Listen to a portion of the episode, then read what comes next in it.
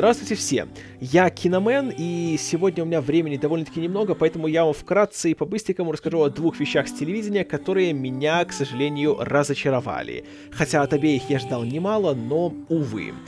Первая вещь — это сериал от Amazon под названием «Человек в высоком замке».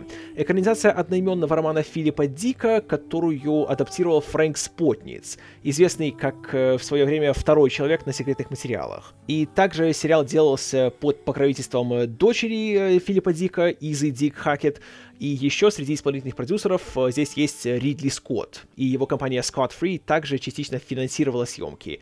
Поэтому по части, скажем так, вложений тут все в полном порядке.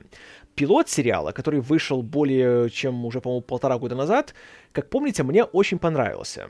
Он впечатлял в первую очередь своей атмосферой и тем, как здесь создана альтернативная реальность, в которой э, силы оси зла победили во Второй мировой, поэтому э, по всему миру установилась фашистская власть, и в данном случае в США страна разделена на две части, одна из которых подчиняется Японии, другая Германии.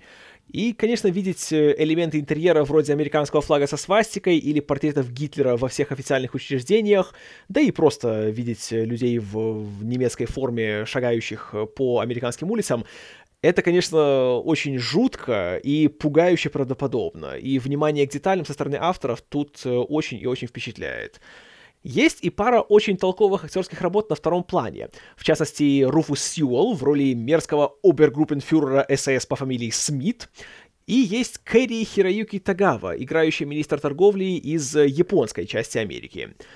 У них, во-первых, персонажи яркие и интересные и хорошо прописанные, а во-вторых, они как исполнители уже имеют не одно десятилетие работы в кино и на телевидении за плечами, поэтому мгновенно создают такие образы, которые из памяти не выбросишь и за которыми интересно наблюдать. А вот с остальными героями как-то возникла проблема. В частности, с двумя молодыми персонажами, которых играют Алекса Даволос и Люк Кляйнтанг. А, по сюжету э, в этом тоталитарном режиме назревает э, некое подпольное движение сопротивления, и героиня Даволос э, невольно в него впутывается, среди прочего, из-за своей сестры, которую ждет не самая приятная участь. А герой Кляйнтанка, как мы узнаем в конце пилота, шокирующий поворот! И спойлер, оказывается тайным засланцем, которого Смит отправил в ряды сопротивления, чтобы тот был двойным агентом и проводил всякие диверсии. Теоретически это неплохая завязка, и такие герои могут стать достаточно интригующими, чтобы поддерживать интерес. Но, во-первых, актеры очень вялые, и когда они сходятся вместе, потому что, конечно же, они сходятся вместе, они менее вялыми не становятся. И сценарий тоже им никаких одолжений не делает, и смотреть за ними, откровенно говоря, тоскливо, и чем больше они проводят времени на экране, тем чаще рука тянется к кнопке промотки. Основная сюжетная интрига вращается вокруг того самого человека в высоком замке. Это некое кодовое имя, э, то ли человека, то ли организации, которая поставляет э, в население таинственные кинопленки, которые показывают альтернативную для героев вселенную, в которой все-таки союзники одержали победу во Второй мировой, нацизм был повержен, и наступил мир во всем мире. И по очевидным причинам власть имущие хотят найти этого самого человека и изъять все эти записи, чтобы поддерживать установленный порядок.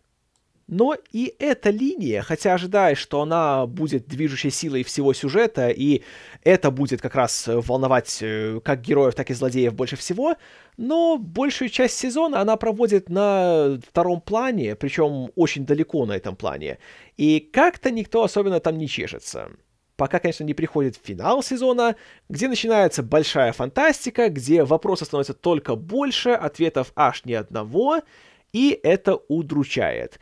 И как раз это тот случай, о котором я неоднократно уже говорил, когда фантастика ради фантастики и интрига, которая не подкреплена чем-то эмоциональным, чем-то душевным, будет только разочаровывать. Потому что если нет никаких э, героев или событий, которые тебе дороги, и нет того, за кого ты как-то вот именно переживаешь, и нет э, героев, которых ты просто рад видеть на экране и рад проводить с ними время, то тогда ты ищешь отдушину, собственно, в интриге, и в фантастике, и в вопросах.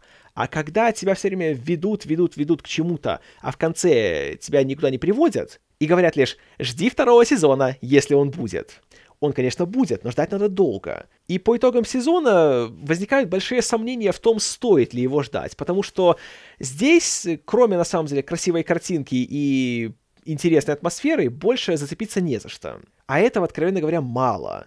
Особенно в наше время, когда есть буквально сотни сериалов, и, откровенно говоря, просто жалко тратить время на то, что будет кормить тебя обещаниями, и все. Поэтому, увы, человека в высоком замке я не рекомендую, и я им остался очень сильно разочарован.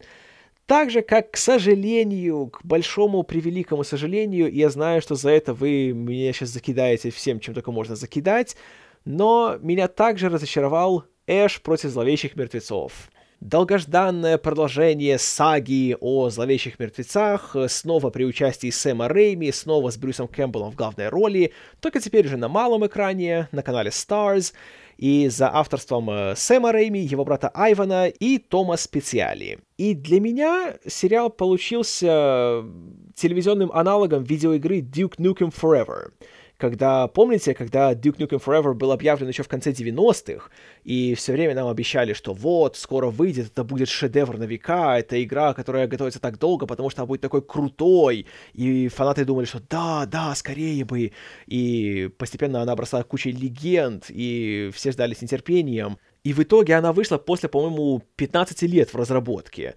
И казалось, что ну вот, все, наконец, пришел момент, да, все, мечты сбываются. А потом получилась э, большая лажа, а не игра. Я, конечно, не скажу, что Эш против зловещих мертвецов это большая лажа, но это разочарование в том плане, что дорога ложка к обеду. И если бы этот сериал вышел лет, например, 15 назад, хотя бы, а желательно еще раньше, то еще что-то, наверное, было бы как-то бодрее и веселее. Но теперь же, когда видишь Кэмпбелла, которому уже далеко за 50, и когда он все еще играет тотального олуха Эша, который так ничего со своей жизнью и не сделал за годы, прошедшие с э, окончания трилогии, и он все еще такой же несообразительный, неотесанный, грубый, глупый что это уже успело превратиться из обаятельного в просто жалкое. И думаешь, ну блин, ты уже взрослый мужик, ну пора себя вести, вести уже по-взрослому хоть немножко, перестань быть большим ребенком. А он не перестает. И да, я понимаю, что это персонаж, фанаты этого хотят, потому авторы дают фанатам то, чего не хотят, но лично мне он очень быстро перестал казаться каким-то интересным и захватывающим, и в этом плане уже начались проблемы. Проблемы были еще и в том, что в сезоне 10 получасовых серий, а это значит, что чем-то надо их занять в плане событий, в плане истории, сюжета и всего остального. Давайте скажем честно, трилогия «Зловещие мертвецы» — это не то, что мы смотрим ради интересной истории. Мы ее смотрим ради, опять же, главного героя и ради кровищи, которая, конечно же, была сделана очень изобретательно, очень безумно, и на этом все держалось. Эти фильмы, как помните, были очень короткими. В среднем они шли по 80 минут. И в них все шло обычно по накатанной. Первые два фильма это и вовсе одна и та же картина, просто повторенная с разным бюджетом и на разном техническом уровне. И никто там не следил ни за какими мифологиями, ни за какими там э, развитиями вселенных и тому подобное. В сериале же начинается мифология, начинается какое-то там развитие вселенной, какие-то хитроумные демоны-злодеи и прочая заезженная ахинея, которая меня совершенно ничем не заинтересовала и по мне только занимала время между сценами кровищи и инфантильного поведения Эша, которого почему-то терпят его два новых напарника, которые вместе с ним ездят по стране и борются с нечистью. Тут еще одна проблема возникает. Это сериал, в котором несколько главных героев ездят по стране в старой машине, слушают классический рок и убивают нечисть. Совсем ничего не напоминает, правда? Также зачем-то, я не знаю зачем, но в сюжет ввели еще одну новую героиню, которая первые пару серий вообще едва ли как-то связана с нашими главными героями, и эта героиня — темнокожая работница полиции, которая сталкивается с нечистью и тоже начинает на нее свою охоту и поиски правды. И, во-первых, что это делает в «Зловещих мертвецах», я не знаю. А во-вторых, оно совсем не напоминает еще один другой сериал про борьбу с нечистью. И, к сожалению, как и все имитации, смотрятся эти сцены очень тоскливо и как-то, я не знаю, без какого-то энтузиазма, без какой-то искры, без какого-то запала. Единственные моменты, где сериал на самом деле просыпается, где у него появляется сердцебиение, это, конечно же, весьма предсказуемо в сценах борьбы с нечистью, когда, конечно же, кровища, мясо, бензопила, все дела. Но и здесь сериал периодически умудряется испортить сам себя, когда вставляет никому не нужную компьютерную графику. Когда в пилоте Эш идет на склад и на него нападает одержимая кукла, которая выглядит как фарфоровая девочка из Оза Великого и Ужасного, то вы меня извините. И что меня еще удивило, хотя Эш немножко рассказывает о своем прошлом, он так и не упоминает о своем путешествии в Средневековье. То есть создается впечатление, что сериал «Армию тьмы» просто-напросто игнорирует. Почему, я не знаю. Но как-то тоже меня это немножко задело. Хотя я не исключаю, что я просто смотрел невнимательно, и за время, прошедшее с просмотра, уже что-то я забыл. Но впечатление осталось такое. Да и в целом должен сказать, что вот уже прошло пару месяцев, как я его посмотрел, я помню из сезона буквально единичные моменты. И те, что я помню, я тоже вспоминаю без особого энтузиазма. Поэтому к сожалению, как бы я не хотел полюбить сериал, но у меня это не удалось. И Эш против зловещих мертвецов получился, к сожалению, еще одним аргументом в пользу того, что некоторые вещи из прошлого нужно оставить в прошлом. И не нужно их продолжать, или реанимировать, или возрождать. Особенно если единственная причина для этого это то, что фанаты все время клянчат и просят, ну сделай продолжение, ну сделай ты продолжение это никогда не бывает хорошей причиной для чего-либо. И что касается рекомендаций, я не думаю, что она имеет значение, потому что за последние месяцы вы и так все его уже посмотрели, и, насколько я знаю, ваше мнение не такое, как у меня. Ну, это хорошо, я рад, что вам понравилось, я рад, что вы не пожалели о потраченном времени. Но, как по мне, то я все-таки не рекомендую Эш из Зловещих Мертвецов. Увы. Я хотел его полюбить, но не судьба. Спасибо за внимание. С вами был Киномен.